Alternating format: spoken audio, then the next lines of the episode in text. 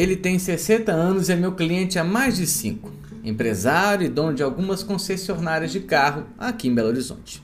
Inclusive eu conheci assim, quando eu fui trocar de carro, quando eu ainda tinha carro. Hoje eu tenho uma bicicleta, muito mais econômica e saudável. Mas em meio à conversa escutei a célebre frase de um dia comum. Ah, você é psiquiatra? Estou precisando de um psiquiatra. E ao fechar o negócio, entreguei o dinheiro e o meu cartão de visita. É óbvio que eu fiz uma transferência. Entregar o dinheiro foi para ficar um pouco mais romântico. Vá ao meu consultório para falarmos de outros negócios. Ele foi e por lá ficou. Sofria de uma depressão moderada e que só não tinha retirado dele a força de trabalho. Conseguia trabalhar com muita força de vontade nas suas concessionárias. Iniciou com uma insônia terminal, aquela que você acorda muito cedo e não consegue mais pegar no sono novamente. Isso comprometia o seu dia, além dele ficar sonolento, ele ficava também irritado, não só nas suas concessionárias, como seus funcionários, no trânsito e com seus familiares.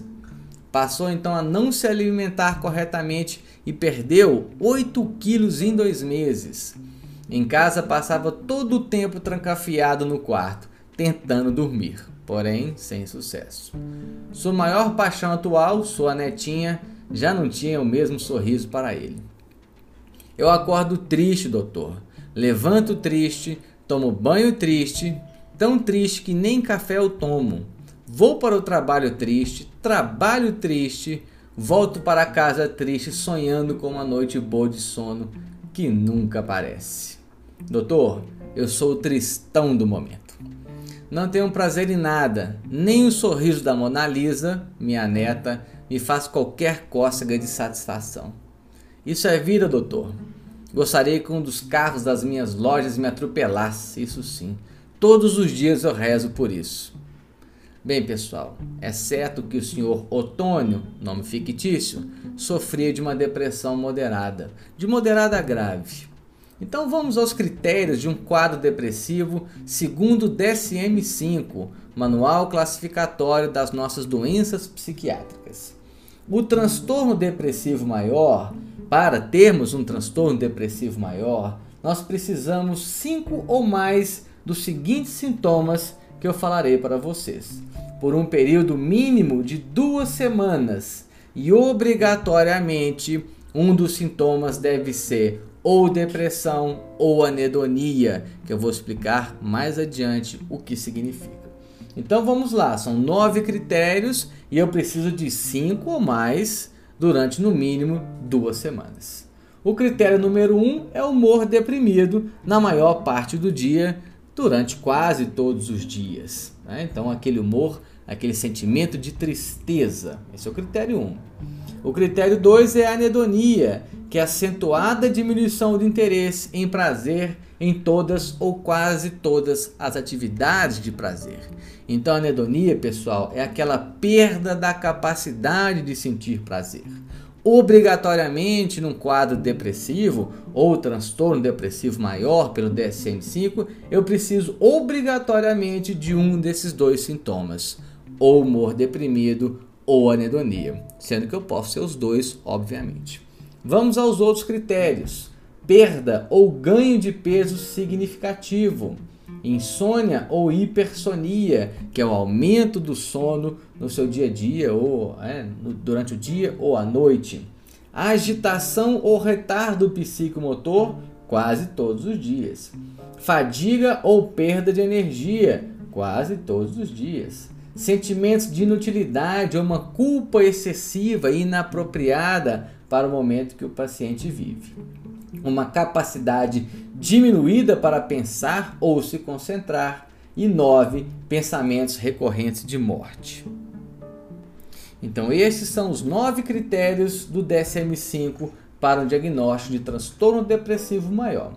Esses cinco ou mais critérios devem obrigatoriamente causar um sofrimento clinicamente significativo e um prejuízo na sua capacidade laboral, na sua capacidade de socializar dentro do seu seio familiar. Então, além desses critérios, isto, né, esses critérios devem causar um prejuízo funcional para o paciente portador do transtorno depressivo maior.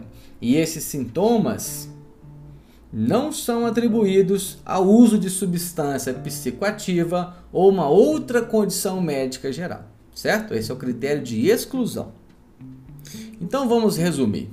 Em resumo, um quadro depressivo consiste em um humor deprimido, a anedonia, essa perda da capacidade de sentir prazer e uma inibição e um sofrimento moral.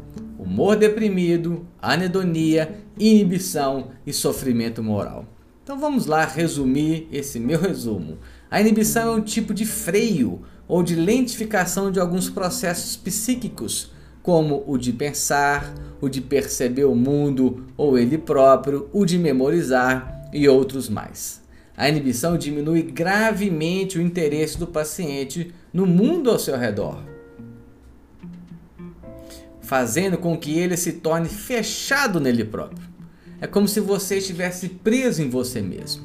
O paciente pode se apresentar também lentificado em seus movimentos, ou seja, na sua motricidade, na sua questão motora, ou apresentar dores pelo corpo.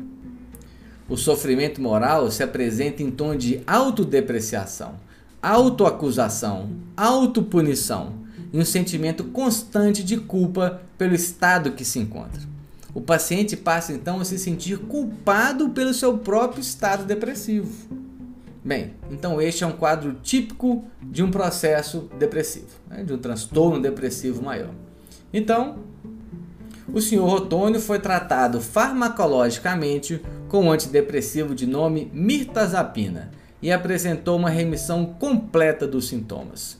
Voltou a trabalhar com certa energia, sorrir com a neta e jogar sua peteca diariamente. Ele tinha uma quadra de peteca em casa e jogava diariamente com alguns familiares, alguns vizinhos e alguns colegas de trabalho.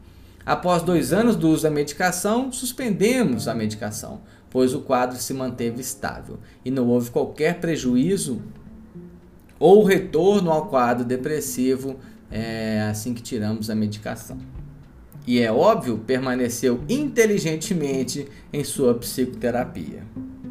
É isso, pessoal. Essa é a história do senhor Otônio, que sofria de um quadro de transtorno depressivo maior e foi tratado de forma correta com o antidepressivo mirtazapina e a sua terapia. É isso, encontro vocês num próximo podcast. Tchau!